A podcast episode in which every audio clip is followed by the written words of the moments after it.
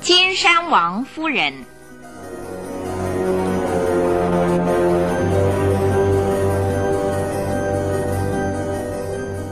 长燕导播，葛大卫配音录音，李若梅主讲。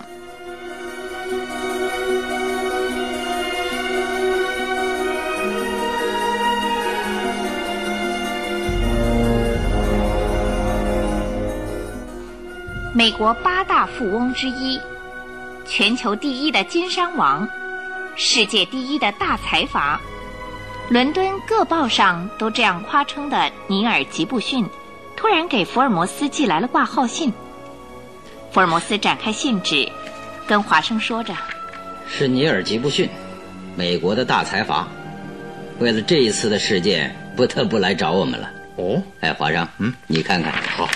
他跟华生一起阅读着，信上是这么写着：“福尔摩斯先生，在这个世界上，最圣洁、最纯真、最美丽的一个女人，蒙受到可怕的杀人嫌疑，被捕送到检察署，而且加以起诉，不久就要公开情，我无法袖手旁观。但是非常遗憾的是，对这次杀人事件的真相，我一点也不晓得。”虽然被杀的不是别人，而是我的妻子，我完全不知道底细，只有一样了解的最清楚，那是圣洁、纯真而美丽的丹巴小姐，她绝对不会杀人的。明天上午十一点，我将往访，能不能从绝望深渊把她拯救出来？我吉布逊愿献出自己的智能、财产。名誉及一切的一切来拯救丹巴小姐。我所希望的是，有名的福尔摩斯先生能发挥全力，给予丹巴小姐一线希望。尼尔·吉布逊于克拉利蒂旅馆。福尔摩斯读完了这封信，把旅馆用的厚厚的信纸折叠起来，苦笑着说：“ 这位美国大财阀好像费了相当的苦心呐。”自己写了这封信，字啊写的很差，好像只有小学三四年级的程度啊。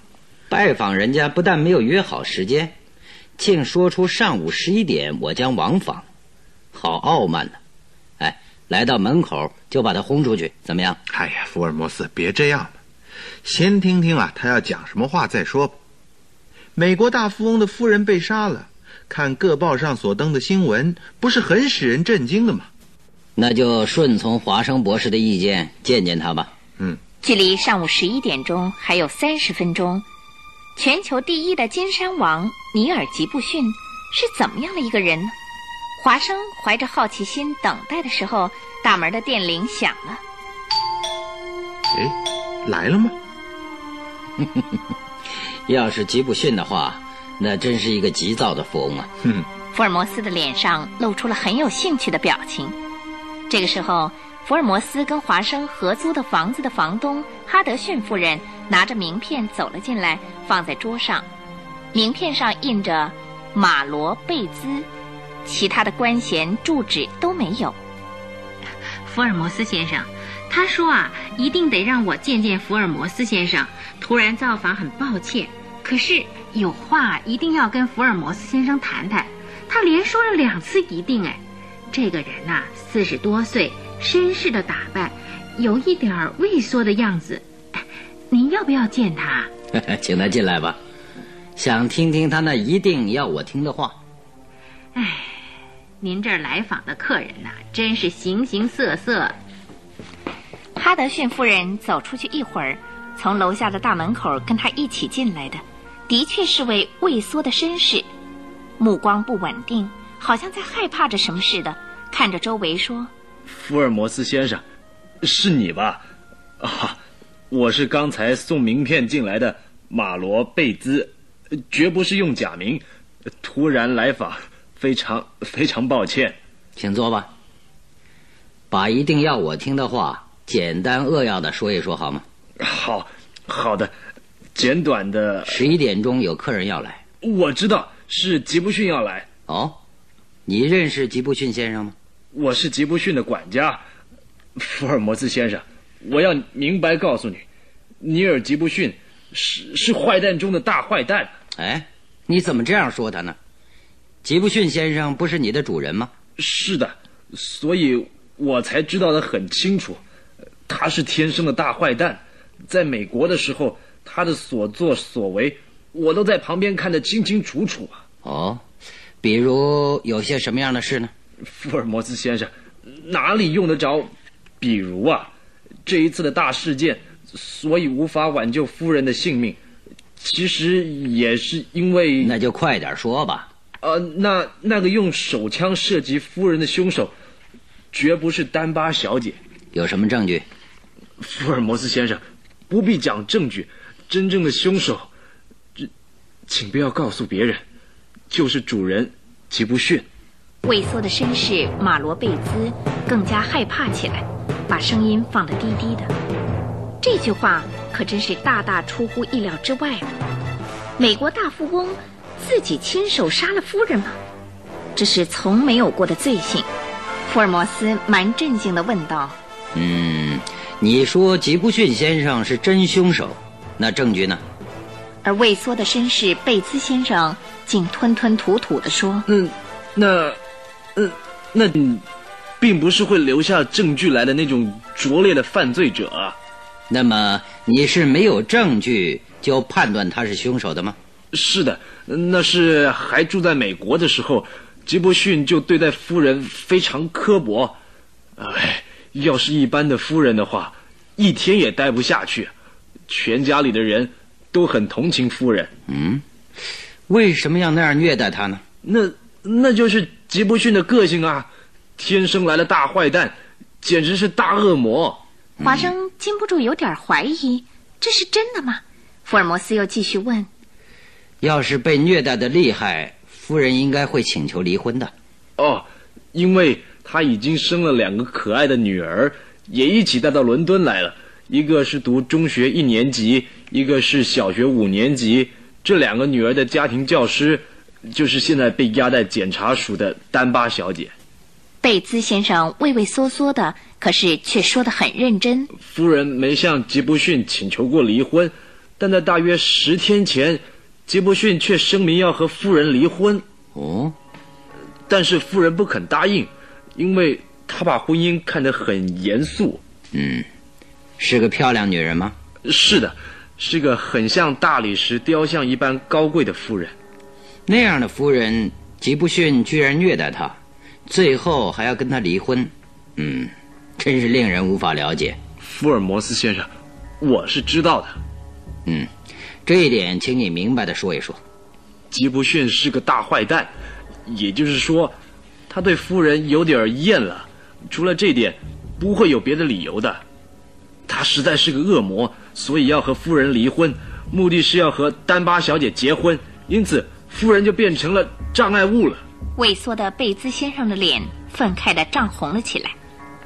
华生相信贝兹先生的话不像是谎话，那么凶手是美国大富翁了。福尔摩斯先生，我是很想把以前的话告诉你，才突然来拜访的。早上在家里服侍吉布逊的年轻的哈克孙对我说，今天十一点钟，嗯，主人要去访问有名的侦探福尔摩斯。我想，非在他来之前先见见先生不可，所以，所以大富翁恶魔吉布逊，不论在美国、在英国，或是到了法国，不管遇到了什么样的对手，都有办法使人相信他的话。他具有天生的狡猾和特殊的才干，所以虽然连小学都没有毕业，但他仍然成为世界有名的金山王。如果福尔摩斯先生。也被恶魔的三寸不烂之舌给骗住，那这世界就要越来越黑暗了。所以我想，一定得请名侦探福尔摩斯先生，把大恶魔的罪行给揭发出来。嗯，好，我会尽全力去侦查的。那就好。啊，再过八分钟就十一点了。我来这里的事情，请绝对不要告诉吉布逊。如果被他知道了，就要变成大问题了。福尔摩斯先生，打搅了。贝兹喘着气，慌慌张张地走出门去，跑下楼梯了。福尔摩斯对华生说：“哎，华生啊，真是大惊喜呀！刚才那样的忠告完全是意外，你的感觉如何？我想，那么热心而且认真的，特意跑来讲的，应该不会是谎话吧？嗯，但是尼尔吉布逊是真凶的证据一样也没有啊。哦，那么刚才的话会是那个畏缩的绅士的想象吗？也许是，也许不是。如果吉布逊是真凶的话，他为什么要来访问我呢？哎，像这样的真凶以前不是也有过吗？因为没有留下任何的证据，确信不会被查出来，自己向警察局报案，也委托你来侦查。哼，这的确是非常大胆的作风。我想尼尔吉布逊也是想这样做的吧。嗯，这样的话，哎，来了，恐怕是那恶魔富翁。电铃响了起来，还是很强的响声。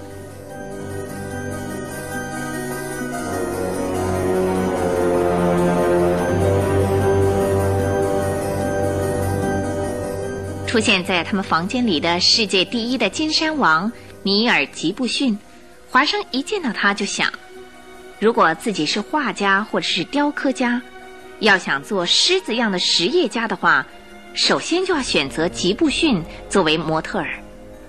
大财主多半是红光满面的胖子，华生以为吉布逊也是个脑满肠肥的人，没有想到他却长得很结实，像铁人一样。浑身洋溢着旺盛的活力，贝兹先生就是因为经常在这个人身边受到压力，所以变成了那种畏缩的样子。可是这雄狮子一般的吉布逊，果真是天生的大坏蛋、大富翁、恶魔吗？华生要仔细的看个究竟。华生的侦探神经紧张了起来。吉布逊在椅子上坐下来，直盯着眼前的福尔摩斯，以带有权威的口吻说。哦，客套免了。事情像信中所写的一样，我希望你能帮忙。至于钱是不成问题的，为了救丹巴小姐，即使把家财用尽，我也在所不惜。钱是不成问题的，不要钱，不要。协助的报酬怎么办呢？是不是要协助还不知道。开始搜查，一磅也不要，钱的事不要管。你就把所要讲的话扼要的谈谈，不要说废话。讲什么好呢？我又不是侦探，而且像信上说过的，我一点也不知道。那么，我也没什么话要问你。我们都很忙，那您就请回吧。什么？哎，你到底要多少钱？说过的，不要再重复。正如你所说的，钱不成问题。嗯。对我说的话敢表示反对的，只有你一个。金山王以不屑的态度说了这句话，昂然的走了出去。叼着烟斗的福尔摩斯苦笑着说：“ 事件虽然好像很有趣儿，但是对这样的人物就索然无味了。”这个时候，门铃又响了起来。哎，这第三个人是谁呢？嘿嘿，今天怎么回事？一早上就连着来啊！华生对这第三个来的人发生了兴趣。第三个人是吉布逊的别墅跟猎场所在地的警长卡本特里先生。福尔摩斯跟华生跟他都是第一次见面。这个人个子高高瘦瘦的，好像很活泼。卡本特里鼓起如簧的舌头，滔滔不绝地说个不停。我为了吉布逊夫人被杀事件的搜查，到警察厅去求救。而赖士德侦探科长却对我说：“这种谜样的事件，跟福尔摩斯先生商量商量才是捷径，就先请去看看他吧。”所以我就来了。嗯，这谜样的事件，检察署不是已经断定凶手是叫丹巴的女人吗？是啊，虽然是决定了，可是经过检察官的讯问，丹巴小姐对这事件的关键所在却只说不知道，就沉默下来，因此还不能够公开审判。检察署命令再搜查，为的是要收集更多的证据。嗯，要更多的。那么已经有的证据都有哪些呢？啊，我找到了那些最有力的证据。第一样就是……哎，等一下。嗯，既然来商量，就从事件发现开始，详细的说一说。大致的情形报上都登载过了。报上的新闻消息不可靠，想要听听直接去搜查的你说一说，有时间吗？哎，有的，呃，有一个钟头左右。呃，吉布逊别墅的猎场非常广阔，面积不知有多大，里面有一个大池塘，有一座桥，它的名字叫索雅桥。木桥还是铁桥？呃，石头的，栏杆也是石头的，长大概有十七八公尺。嗯，这桥怎么样？看守猎场的人在昨天夜里的十一点钟前去巡视的时候，看到索雅桥上有一个人卧倒在那里，近前一看是受到突袭的吉布逊夫人，已经失去知觉了，不过血仍然在往外涌着。他就从别墅打电话通知警察，这就是整个事件发现的开始。那个时候，主人吉布逊先生有没有在别墅里？在，我在索雅桥检视过尸体之后，马上就到别墅里去，才见到主人吉布逊先生的。听到这儿，华生看了看福尔摩斯，只见他满不在乎地叼着烟斗，问卡本特里警长说：“那家庭教师丹巴小姐那个时候也在屋里吗？”在，我立刻把她带到警察局扣押起来。嗯，太鲁莽了。嗯。凭什么理由扣押她呢？吉布逊夫人的尸体握着信，展开再看，上面明白的写着：“今晚十点钟，希望在索雅桥跟你见面。”丹巴，这就是第一种证据啊。丹巴小姐承认这信是她写的吗？当然承认了，自己的笔迹是没有办法掩饰的。卡本特里警长口快的这么说着，向华生瞥了一眼，好像很得意的样子。就只凭这第一种证据。就判断是丹巴小姐杀害夫人的，这未免太武断。第二种证据又是什么呢？华生思索着，没有言语，因为旁听的人沉默着才是礼貌。福尔摩斯又继续的说：“啊，请抽烟吧。那吉普逊夫人拿着信的是哪一只手啊？”卡本特里警长正伸手去拿桌上的烟卷儿，被福尔摩斯这么一问，吓了一跳。立刻把手缩回来，看着自己的手说：“嗯，是左手，确实吗？哦，那夫人受伤的情形怎么样？右耳朵上方有一个子弹的伤痕，此外任何地方都没有伤，子弹并没有穿出来，留在脑袋里面，显然是这一弹使夫人致命的。法医也检查过了，跟我的意见一样。嗯，手枪有没有落在附近呢？附近一样东西也没有。”但是我搜查丹巴小姐卧室的时候啊，从衣橱的抽屉里发现了手枪。哦，是什么样的手枪？是左轮手枪，还有五颗子弹，最近射出了一颗的痕迹，在枪口啊，明显可以看得到。这是第二种证据。难怪对丹巴小姐的怀疑会这样确定。尽管有这样明显的证据，而且丹巴也承认晚上十点钟的时候啊，在索雅桥上跟夫人见过面。可是问到向夫人的头部涉及的问题的时候啊，他就闭口不言了。他所以不肯供认的理由，你的判断是怎么样？那当然是凶手想逃脱刑罚的缘故。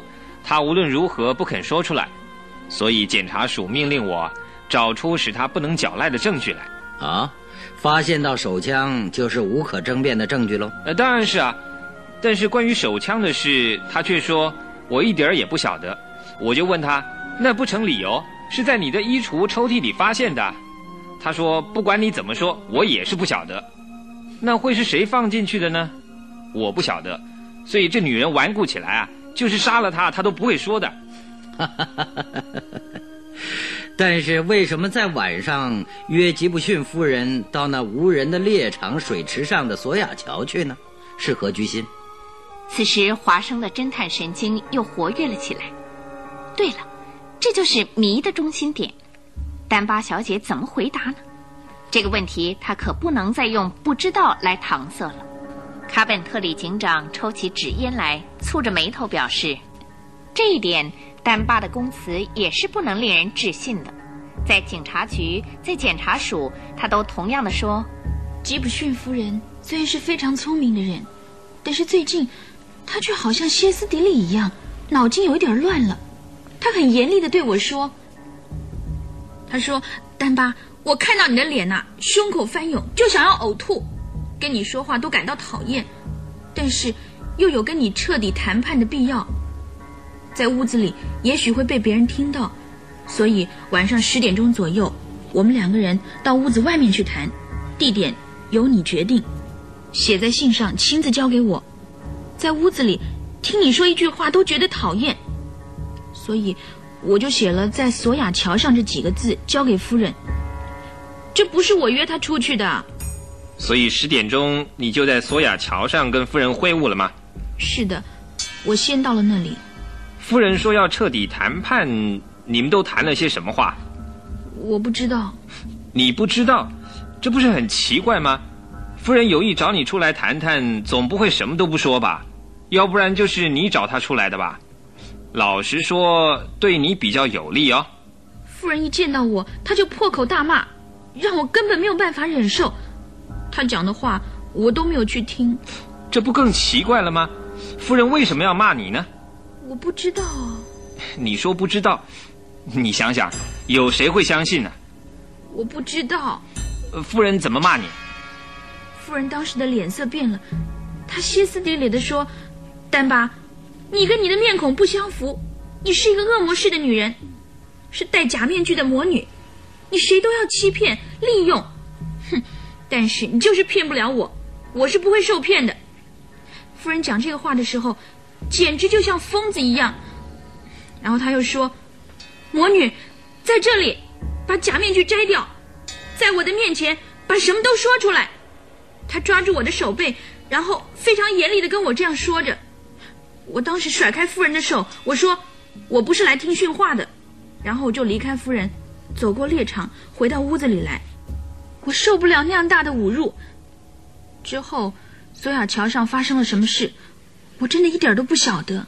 说到这儿，卡本特里警长对福尔摩斯说：“这丹巴的自白会是真的吗？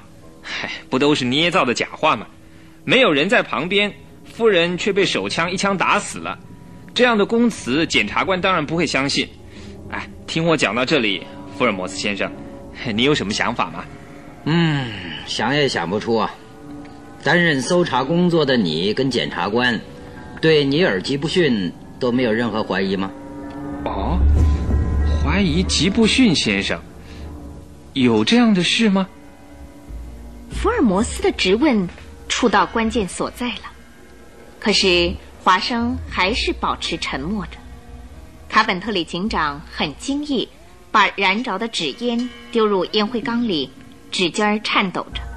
继续的问福尔摩斯说：“福尔摩斯先生，您怀疑金山王吉布逊吗？那样的大富翁跑到美国来杀害自己的夫人，你可有什么证据吗？”“哼哼，在这培格路是找不到证据的，也没有办法判断。不过，并不是说大富翁就不会杀人。吉布逊很急切的希望跟夫人离婚，跟丹巴小姐结婚。”夫人却不肯接受离婚，这样一来，他就想除掉这个障碍，而起了杀害夫人的念头，进一步把念头付诸行动也说不定啊。这样的怀疑，当然应该放在搜查上，不过这只是想象罢了。啊，没有证据的想象，吉布逊金山王真的急切希望跟夫人离婚，去跟丹巴小姐结婚吗？嗯，那也是没有证据的。实际情形并不晓得，可是想象有时候也会出现真实的场面来。真实的场面，想象中的凶手是谁呢？呃，你发现的手枪是哪一家工厂制造的？哦，手枪是美国制的。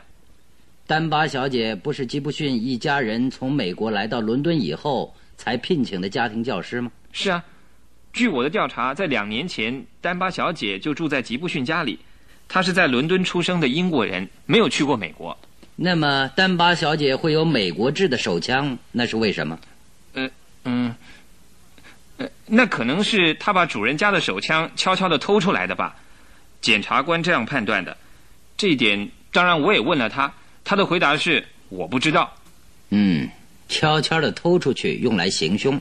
然后要把这最有力的证据放在自己的衣橱里抽屉里，这不就像告诉人家说凶手是我吗？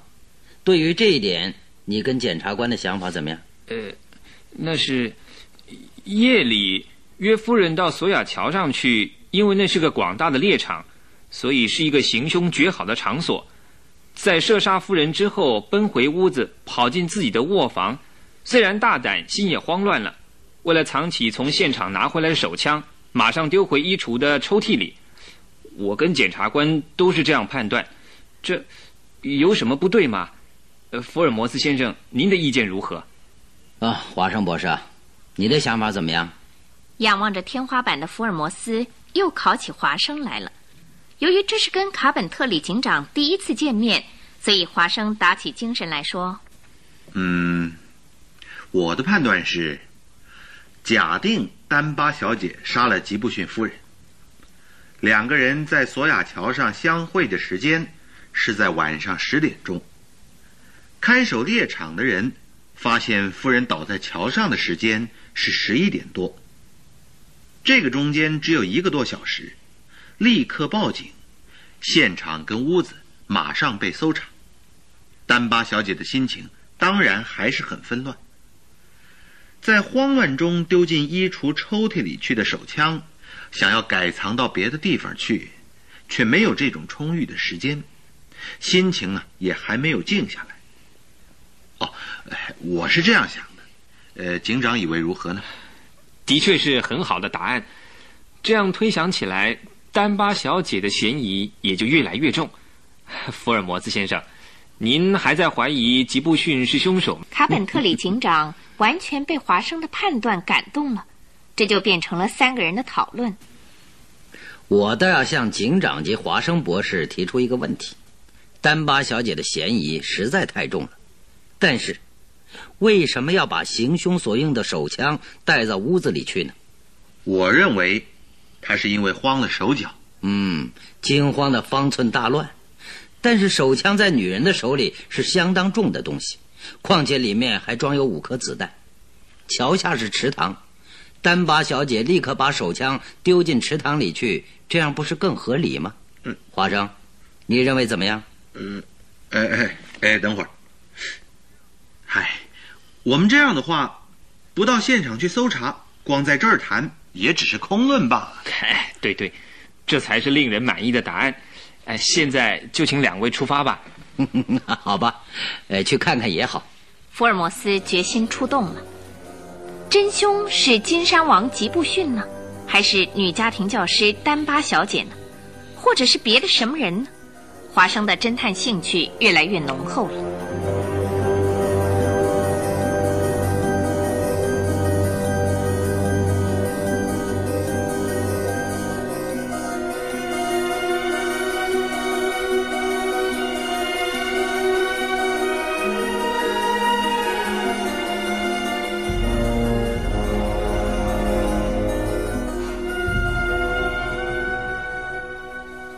福尔摩斯、华生跟卡本特里警长三个人到伦敦火车站搭上了火车，下了火车之后，又坐上汽车，急急忙忙赶到金山王吉布逊的猎场。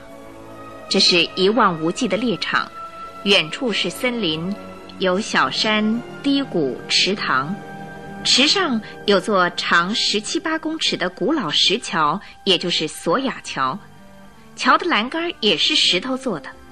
由于古旧的关系，整座桥都呈现灰黑色。下面的池塘里芦苇也很繁茂。下了车，走到桥上，福尔摩斯从栏杆上看着下面深蓝色的水，说：“华生啊，池水很深的样子。嗯，是很深的样子。水没有流动，底下大概全都是泥土吧。哦，呃，警长先生。”吉布逊夫人是倒在什么地方的？哦，呃，就在这里。警长像回答局长似的，肃然的指着三公尺的前方，桥面是水泥地，宽有四公尺左右，旧的呈现灰黑色。福尔摩斯一边走过去，一边问：“为什么没有血迹呢？”啊，在查看过了之后，同来的吉布逊先生就叫人给洗掉了。嗯。福尔摩斯突然站住了。把侦探眼注视着在脚下的附近，夫人的尸体是趴着的吗？是的，脖子上围着紫色的披肩。有没有抓过、挣扎过的痕迹？没有那样的痕迹，两只手直直的伸着。把他左手上握着信纸拿起来的是你吧？哎，是我。是很轻易的从他手上拿下来的吗？不，掰开他的手指费了不少的力。那么夫人是紧紧的握着他了？哎，是的，的确是的。嗯，不认为有人想要伪罪给丹巴小姐，就把那张纸塞进死后的夫人手里吗？不，绝对没有这样的怀疑。那么，既然丹巴小姐答应了夫人，并写了复函，约定晚上十点钟在索雅桥上见面，夫人还把那封信握在手里，是为什么？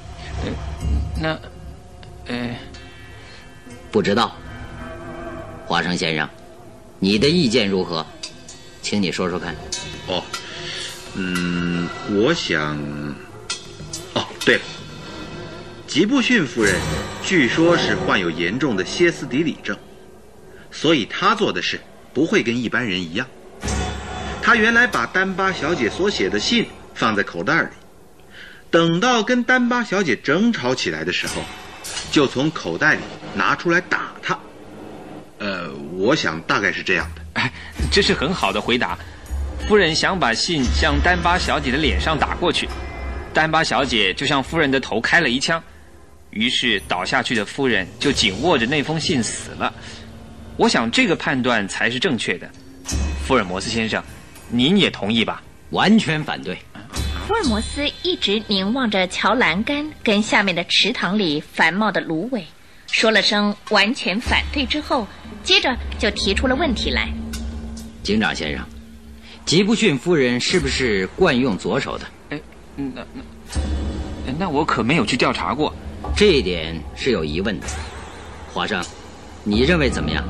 呃，我，哎，等会儿，福尔摩斯，你不先把你自己的判断给我们讲一讲吗？决定了的事还一件都没有。警长先生，丹巴小姐是惯用左手的吗？怎么样？啊，又是一个惯用左手的问题，那种事没有调查过。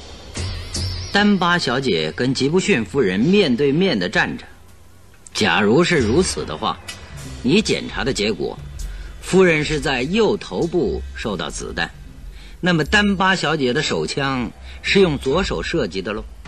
嗯，是啊，果真如此，那我就不懂了。疑问还很多，这伤痕又是怎么样？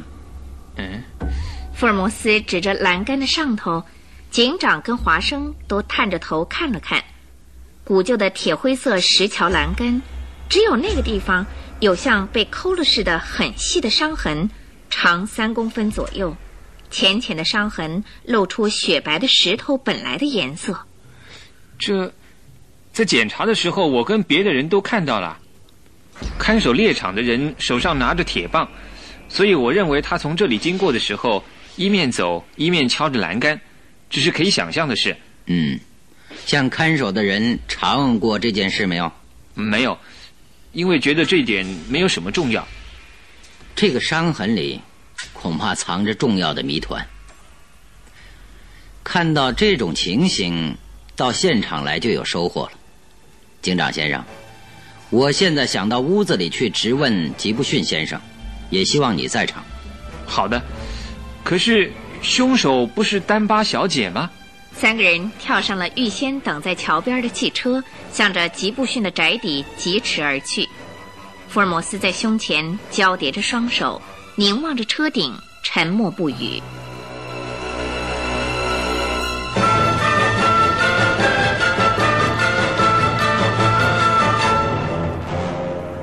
金山王夫人上集，长燕导播。葛大卫配音录音，李若梅主讲。参加播出的有尹传星、李英丽、常燕、房纯辉、苏文燕、王建辉、孙吉祥。谢谢收听。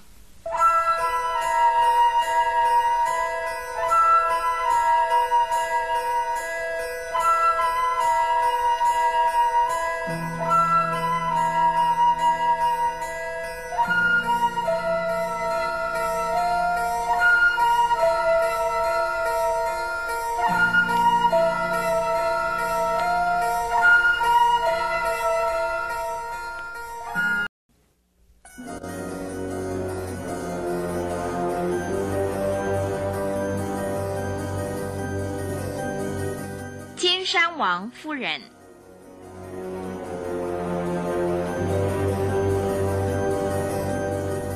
常燕导播，葛大卫配音录音，李若梅主讲。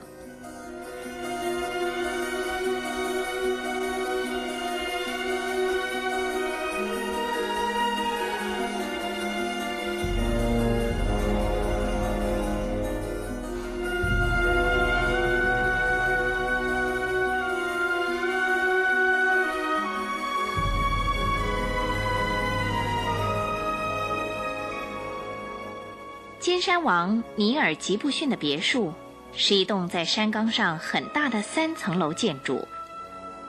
福尔摩斯、华生还有警长三个人站在大门口，摁了电铃。不一会儿，从里边走出来开门的是到过培格路他们家来的贝兹先生，那个畏缩的绅士。他看到了福尔摩斯跟华生，愣了一下，结结巴巴地说：“怎么，呃，请进了。”好，贝兹先生，你认识这两位先生吗？是，呃，什么？啊，是的。福尔摩斯苦笑着对贝兹说：“很冒昧，想见见你的主人，请转告他，是卡本里特警长、华生博士跟福尔摩斯三个人。”是是的，主人不在啊，现在住在伦敦克拉利蒂旅馆。哦，那就没办法了。啊，我想跟你谈十五分钟的话。好，不过，嗯，请吧。畏缩绅士皱着眉头，把他们三个人引进了会客室。虽然是大富翁的会客室，或许是别墅的关系，并不豪华。在很平常的皮椅子上，四个人围着桌子坐了下来。福尔摩斯马上说：“要请教你的是关于索亚桥上的事件。”猎场的看守来报告的时候，吉布逊先生是不是在这个屋子里？是啊，不过是在书房里。我在大门口从看守那儿听到了噩耗，立刻去通知主人。那个时候他正在书房里。那个时候丹巴小姐在哪儿呢？我想是在卧房里边，不过那个时候脑子里很乱，根本没有去注意丹巴小姐。嗯。有一件重要的事要问问你，嗯，这位警长先生从丹巴小姐的衣橱里发现到手枪，那个时候你也看见了吧？以前你也曾看见过那支手枪，是不是？是的，以前也曾经看见过。住在美国的时候，对不对？对。那支手枪是谁的？是吉普逊先生自卫用的，你也曾看见过的，是不是？是是的，不错，的确是主人的东西，而而且说清楚一点，而且怎么样？哦，主人对手枪、撞球的球棒、高尔夫的用具，所有自己使用的东西都要买双份。哦，所谓双份是说买两个一样的东西吗？呃，是是的。为什么？啊，那是主人一向的习惯。嗯。那么，在丹巴小姐的衣橱发现的手枪，应该还有一支喽？是啊，在哪里？经常成双的装在同一个箱子里，放在书房。从福尔摩斯的质问，手枪变成谜团了。真凶难道是吉布逊吗？华生跟卡本特里警长都注意的听着。福尔摩斯又继续说：“呃，把装那个手枪的盒子拿来看看。”好好。畏缩的绅士贝兹先生从会客室走出去，卡本特里警长小声地对福尔摩斯说：“手枪会有一对，这还是第一次听到。是丹巴小姐从那盒子里偷了一只到索亚桥去的吗？还是吉布逊先生用来行凶之后想伪罪给丹巴小姐，把它丢进他的衣橱抽屉里去的呢？这是两个假释里面的一个吧？这还是谜，华生。”你以为如何？嗯，我认为啊，真凶恐怕是吉布逊。不论丹巴小姐的心情怎么纷乱慌张，也不至于把行凶用的手枪带回家去，放在自己的衣橱里。这简直是像人供认自己是罪犯一样。哼，我不晓得这样的回答，恐怕是真的。哎，不错，卡本特里在胸前交叠起双手，可是并没有称赞这是令人满意的答案。吉布逊想委罪丹巴，可是受到良心的责备，写信给福尔摩斯说：“圣洁、纯真而美丽的丹巴小姐绝对没有罪，能不能从绝望的深渊把她拯救出来？”而要求福尔摩斯全力拯救丹巴。因为自己的罪行并没有留下任何证据，那么这个事件的谜，如果要靠证据来解决的话，完全是不可能了。名侦探福尔摩斯这次恐怕会说，除了证据外什么也不知道，皱起眉头来置之不理了吧？华生正在这么想的时候，贝兹先生拿着蓝色的小箱子进来了。呃，就是这个。放在桌上的是蓝色绒布面的扁平形的箱子，可爱的使人想不到它的里面竟然藏有杀人凶器。福尔摩斯轻轻地打开盖子，中间有蓝色的东西隔着，一边横放着一支新型的六连发手枪，隔板的另外一边是空的。卡本特里警长说道：“哎，就是这个。”放在丹巴的衣橱里的，跟这支六连发手枪完全一样。那一支已经作为证物送到检察署去了。卡本特里警长用十分怀疑的眼光望着，突然把头一摇，说：“我真不了解，福尔摩斯先生，真凶究竟是丹巴呢，还是吉布逊呢？”警长用困惑的眼神这么问着福尔摩斯。福尔摩斯从椅子上站起来说：“在这里需要调查的。”好像再也没有别的了。我想见见丹巴小姐。警长先生，跟我们一同回到检察署去办会见丹巴小姐的手续，怎么样？好的。警长站起身来，把蓝色的盖子盖上了。畏缩绅士贝兹先生一直战战兢兢的。会见丹巴小姐之后，谜团可能就会解开了吧。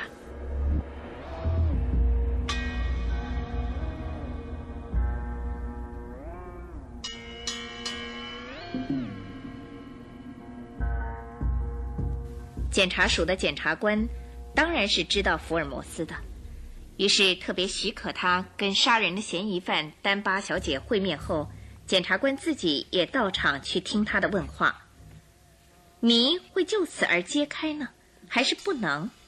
这个会晤是有趣而重要的。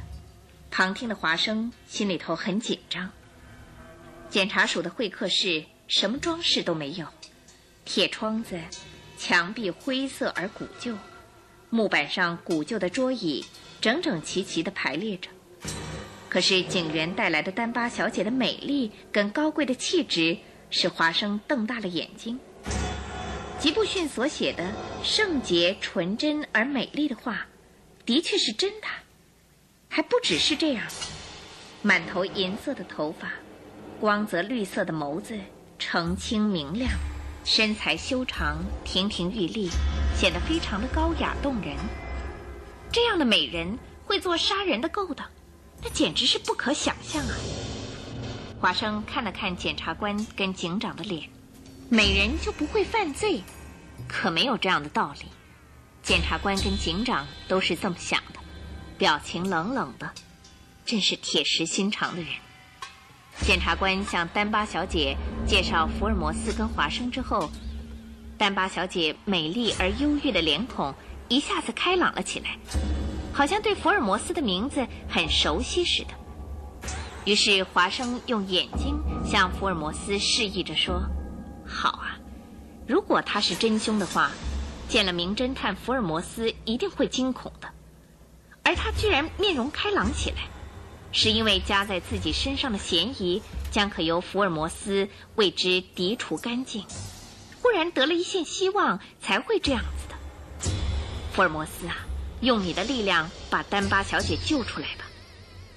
福尔摩斯点了点头，表示首肯。然后福尔摩斯平静而有力地问丹巴小姐说：“你受到可怕的嫌疑，你自己知道吗？”“我知道。”“嗯。”你对这样的事有怎么样想法呢？福尔摩斯这么一问，正触到对方的要害。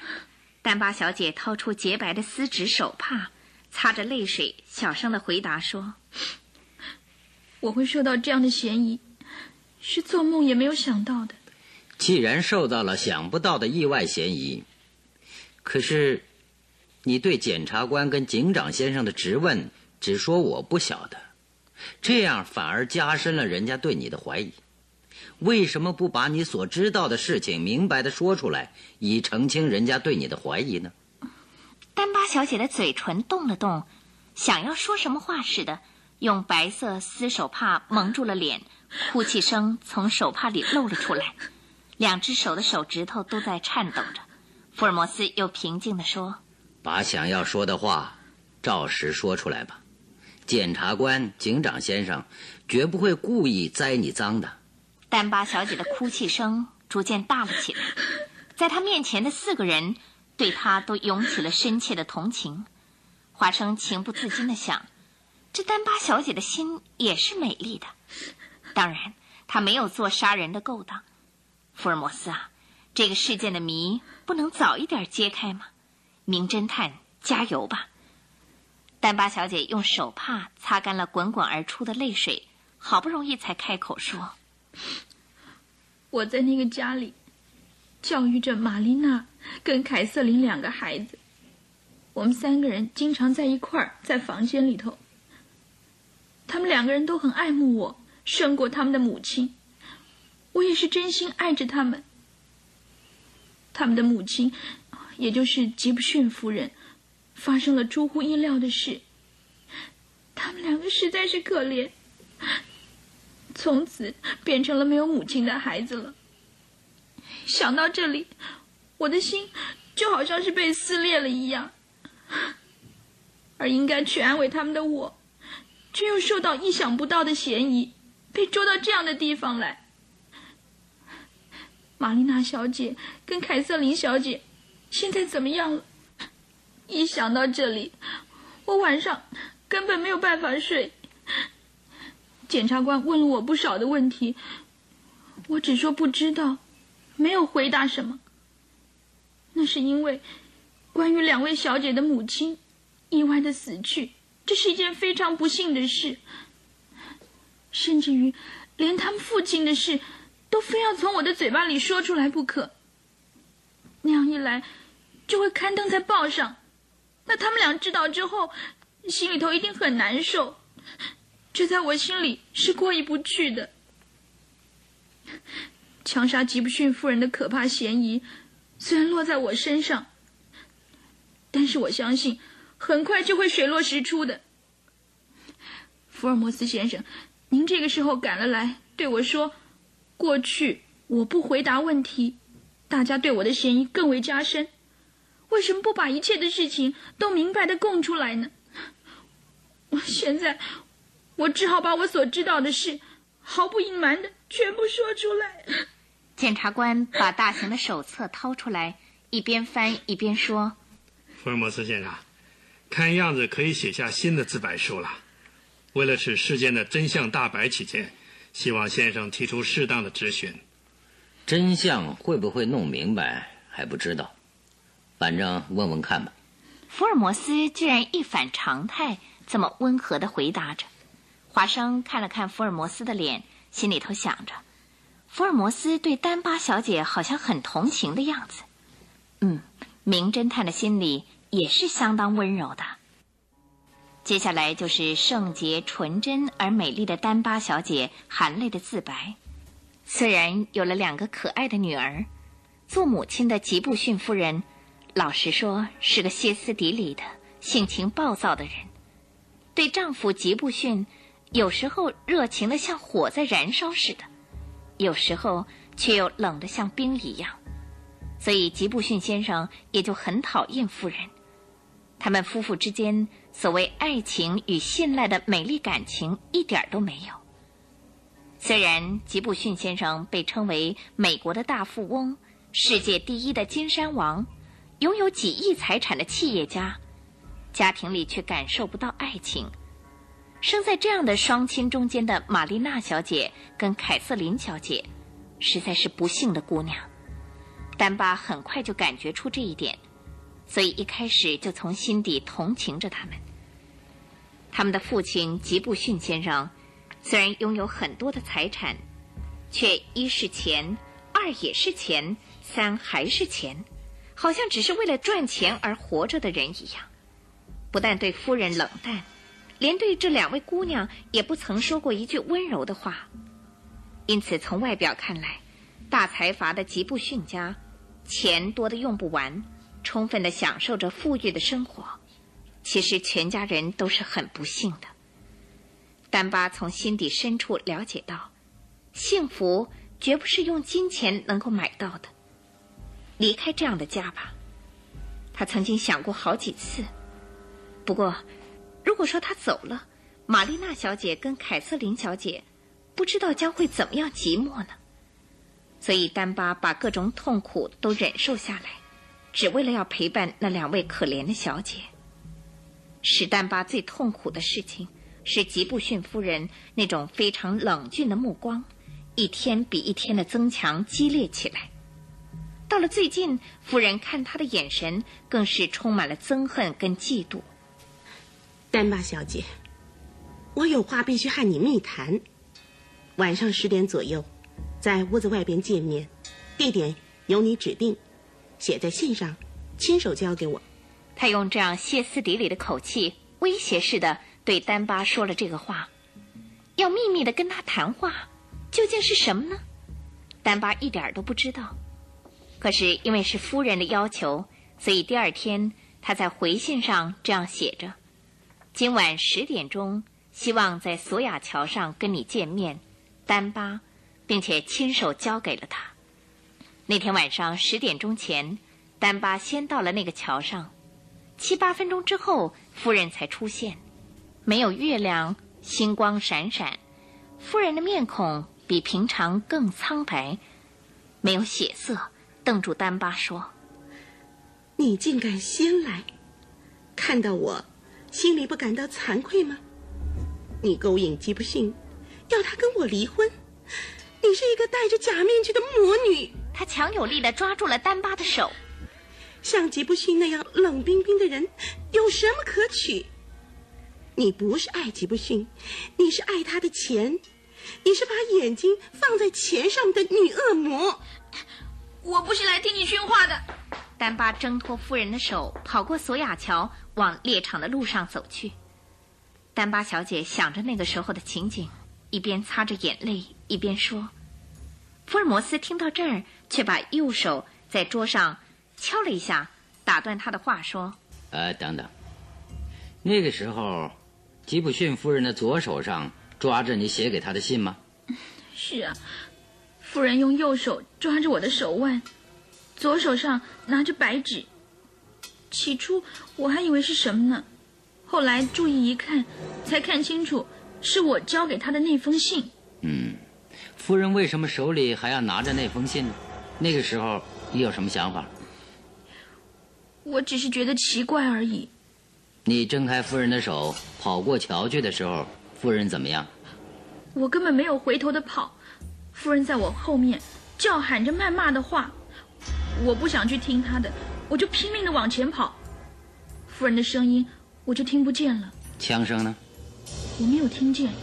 嗯，我一心只想到回到我自己的卧房去。桥上发生了什么事，我一点都不知道。嗯，你回到卧房去以后又怎么样？被人骂的太过分了，我的心情也乱了，睡也睡不着。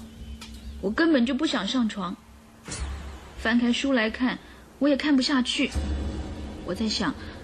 明天无论如何要离开这个家了。玛丽娜跟凯瑟琳小姐虽然可怜，也没有办法了。我正在这样想着的时候，走廊上突然有人说话，大喊着：“不好了，不好了！夫人在索雅桥上被杀了！”结果我就走出卧房，走到大门口，我看见吉普逊先生站在那里。那个时候，吉普逊穿着什么衣服？是睡衣吗？是灰色的西装，不是睡衣。嗯，对他的脸色跟态度，你感觉到有什么意外没有？他是一个冷得像铁一样的人，在任何的时候都不动声色。发笑、生气、都是装给人看的，他的内心是没有办法看出来。听到夫人被杀了这样的变故，他只惊讶的大声嚷着去叫医生，去报告警察。但是他在想什么？他真正的心情，我想别人是没有办法知道的。这是我的想法。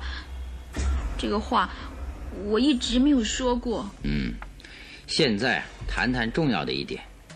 从你的衣橱的抽屉里发现的手枪，对于这一点，把你知道的说说看。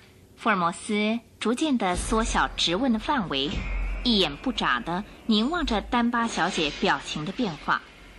福尔摩斯提到被发现的手枪，丹巴小姐瞪大着泪眼，用力地回答说：“这完全出乎意料，那把手枪，我连看都没有看见过。”这位警长发现到手枪的时候，你是第一次看见的吗？嗯，是啊，我实在吓了一跳。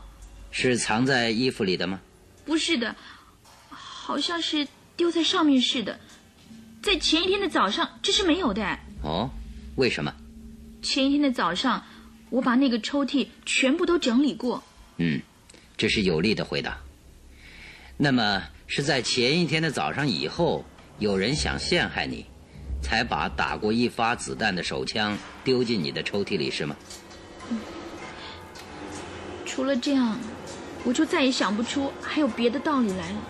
嗯，把桥上的事再回忆一下。桥栏杆上留着有新的伤痕。长三公分左右，很细，像抠了的伤痕。对于这一点，有没有什么见解？嗯，那样的伤痕，我真的对他一点都没有印象哎。哎，石头上有伤痕吗？嗯。福尔摩斯想了两三分钟之后，问检察官跟警长说：“哦，我要问的话全问完了，你们还有没有要问的？”检察官把手册合了起来，严肃地说：“没有了。呃，卡本特里警长，你呢？哦，没什么。”福尔摩斯盯着丹巴小姐，温柔而又郑重地说：“我想在今天把这个事件的真相揭露出来。你最迟到明天中午就可以恢复你的清白，请平静的在这里等吧。”丹巴小姐低下头来，欲言又止。站在旁边的警员说：“走吧。”警员把丹巴小姐带了出去。检察官的冷冰冰的眼神凝视着福尔摩斯说：“你说要在今天解开谜团，哎，是不是有什么把握？”“ 不是非常有把握，只有那么一点而已。”“在哪里？”“在索亚桥上。现在想去看看，一道去怎么样？”“好，在索亚桥上。嗯，还留有什么吗？”桥栏杆上有伤痕。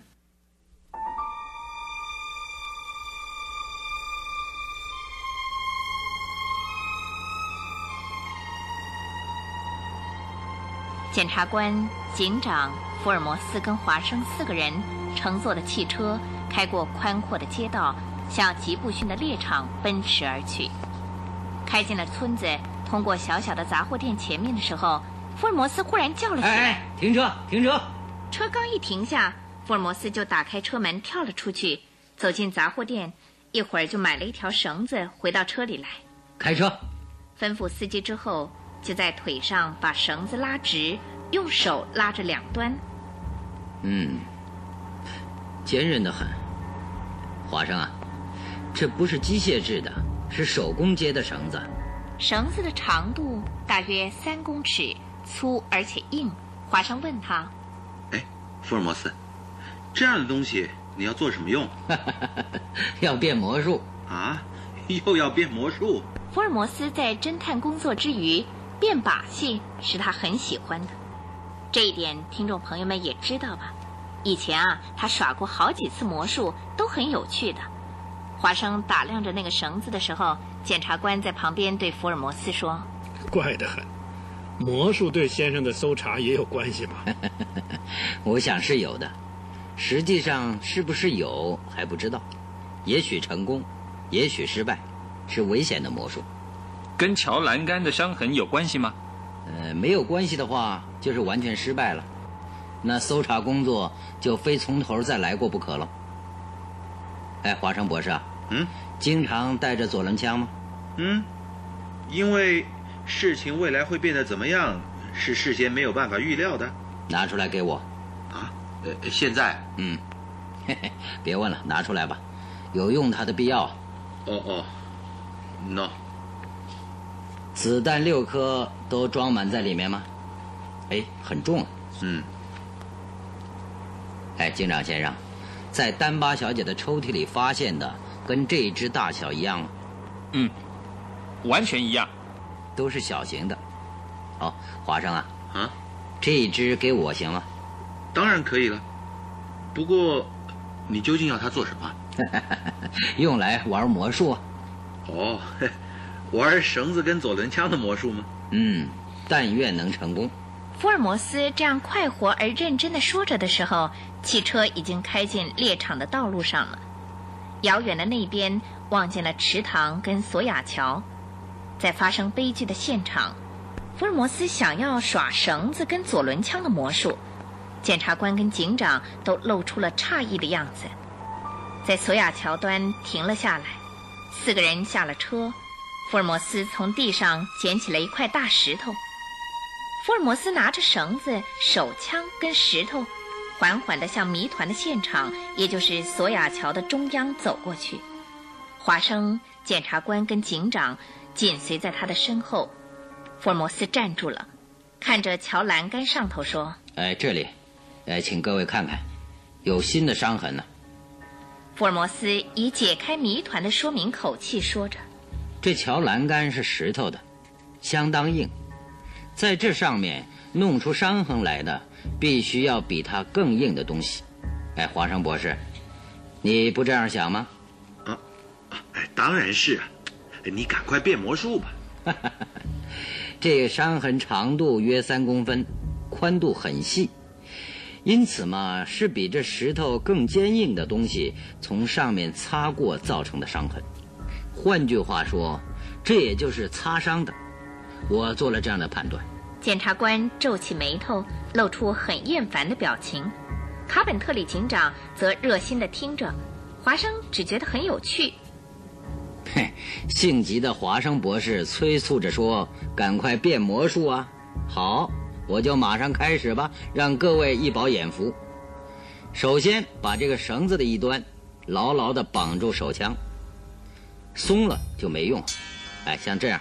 打上三个结，啊，再把绳子的另一端绑牢在这块石头上，这是很容易脱落的，所以要像这样，四重五重的团团的缠住，才缠得牢的。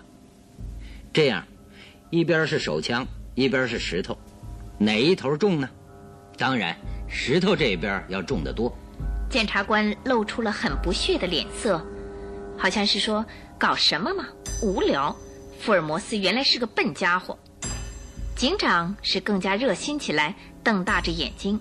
福尔摩斯继续说：“哎，把重的石头这一边像这样垂到桥栏杆外边，下面的芦苇很繁茂，水底是软泥。哎，请看，吊着绳子上的石头是这样团团的转着。哎，福尔摩斯。”这样的怪魔术真是无聊透了。嗨，有聊也好，无聊也好，哎，不做做看是不知道的。这个手枪我用右手握着，因为很重的石头吊在绳子的一端，所以需要相当的力气。绳子由于石头的重量，像这样直挺挺的，但是绳子很粗，是不会断的。华生博士说，枪膛里装有六颗子弹。可是扳机已经锁上，扣动扳机也不会有危险的。如果子弹会射出来，福尔摩斯就会死在这索亚桥上了。请看看，福尔摩斯把枪口挨紧在自己的头的右边，呀的叫了一声，他就把手枪放下了。用绳子系着的手枪，由于石头的重量，擦过桥栏杆的上面，落到外面去了。扑通一声，石头跟手枪落进水里的声音传了上来。于是，凝视着桥栏杆的福尔摩斯大叫道：“哎，请看，一块新伤又出现了。长度、形状，都跟先前那处伤痕几乎完全一样。正如所见，这是坚硬的手枪被石头跟绳子拉下去的时候擦过造成的伤痕。这应当怎么推断呢？检察官丢了烟卷儿，突然兴奋地说：“哎，福尔摩斯先生，你认为吉布逊夫人是用刚才你做的那个方法自杀的吗？”“是啊，我的魔术大概没有错吧？”“呃，那么物证呢？”“这桥栏杆的伤痕就是。桥下面的水底搜查过了没有？”“呃呃，没有察觉到。可是芦苇这么繁茂，软泥似乎很深。”要搜查池底恐怕相当困难，可是无论如何有搜查的必要。哎哎，是要做的。现在掉到桥下去的是吉布逊夫人所使用的手枪、绳子跟石头，可能都沉在水里。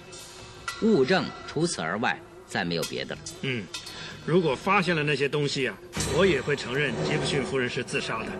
但是金山王的夫人为什么要自杀呢？生活没有不如意。有丈夫，有孩子，哎，这真是不可想象的事啊！这一点，丹巴小姐已经向我们说明过了。哦，是吗？嗯，夫人有歇斯底里症，她对丈夫，有时候像燃烧着的热火那样热，有时候又像冰一样冷。对夫人严重的歇斯底里症，每天总是这样：一是钱，二也是钱，三还是钱。这种冷酷到极点的丈夫吉普逊。不但没有催促夫人去看医生，最近反而提出离婚的要求。哦，是吗？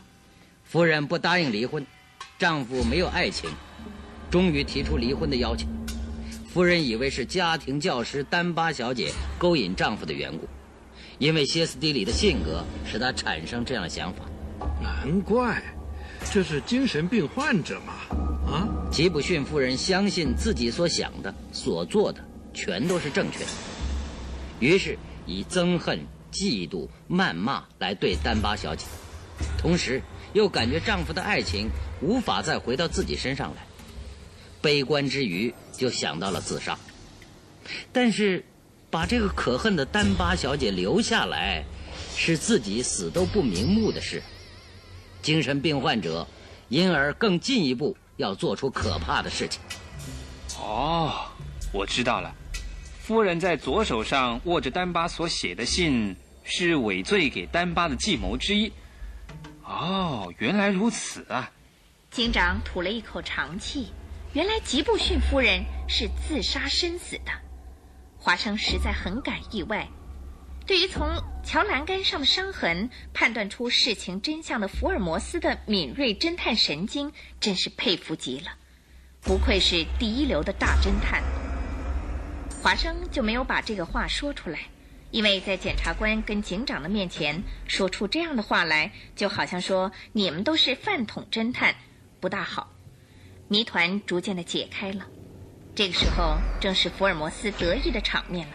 他满面笑容的说：“哎，吉布逊夫人有意要丹巴小姐写信，是要制造这样一个证据：丹巴约夫人到索亚桥上来的，故意把这个信握在手里。”这样还不够，还把丈夫的一对手枪从箱子里偷出来，装上子弹，悄悄地横过庭院到猎场去。大概走进林子的深处的时候，在那里发射了一枪。在广大的猎场深处放一枪，并不稀奇。即使有人听到枪声，也不会有什么怀疑，认为这是很自然的事。嗯，想的真妙，歇斯底里夫人。刁钻古怪，竟会做出这种意想不到的事来，先生，对吗？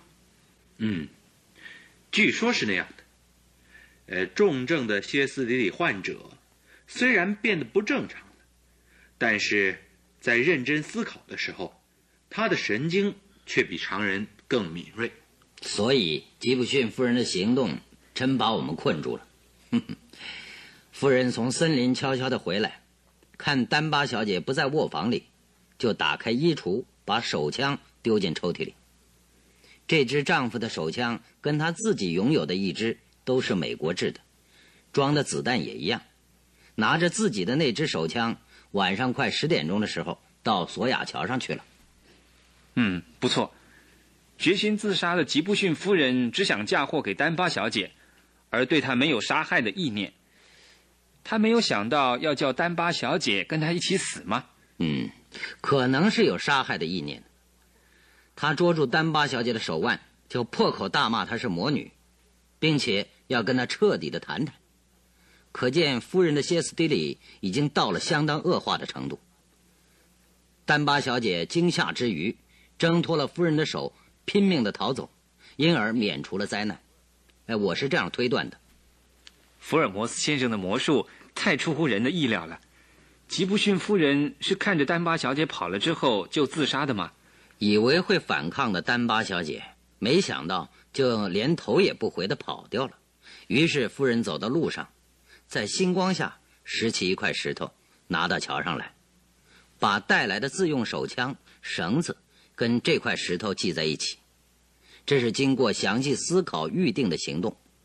把石头垂到桥栏杆外，这个时候，丹巴小姐已经向屋子里拼命的跑去，对夫人发射的枪声并没有听到。夫人一边倒下去，一边把手里的手枪丢掉，因为自己射了自己的右耳后上方，当场死亡。石头坠着绳子跟手枪，沉入水里去了。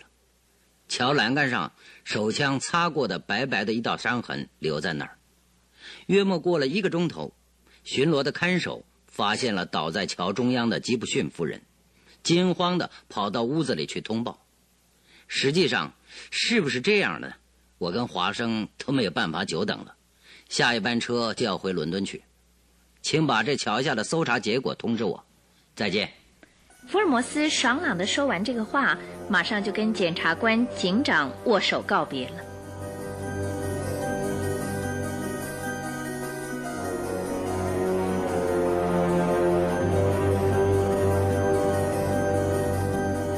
福尔摩斯跟华生在那天的傍晚回到了培格路寓所。第二天的中午，卡本特里警长打电话来。事实的真相果然跟福尔摩斯的推理相符合，从索亚桥下的水底捞到了吉布逊夫人的手枪跟石头。卡本特里警长在电话里说：“检察官非常惊讶，丹巴小姐释放了，华生先生手枪也捞起来了。过几天会亲自送给您的。”然后他向福尔摩斯深表谢意，挂上了电话。福尔摩斯笑了一声，在长椅上仰着身子倒下去，吐着烟雾说：“哎，华生啊，虽然是危险的推理，却成功了。不过吉普逊夫人由于歇斯底里的缘故，竟想陷害人家。她是两个孩子的母亲呢，真是狠毒极了。对，哎，说到两个孩子的母亲，法克逊夫人也是。那个事件也跟严重的歇斯底里症有关。”一开头就是这样怀疑的。哎，是啊，不错，那是很受人感动的事件。哎，那法克逊夫人的伤心事，你一直没有写出来吗？嗯嗯，还没有发表出来。写吧，这是跟过去的一切事件完全不同的。好，写，我一定啊，赶快把它写出来。很难得的，受到福尔摩斯的鼓励，华生就把它写了下来。请听众朋友们明天继续收听。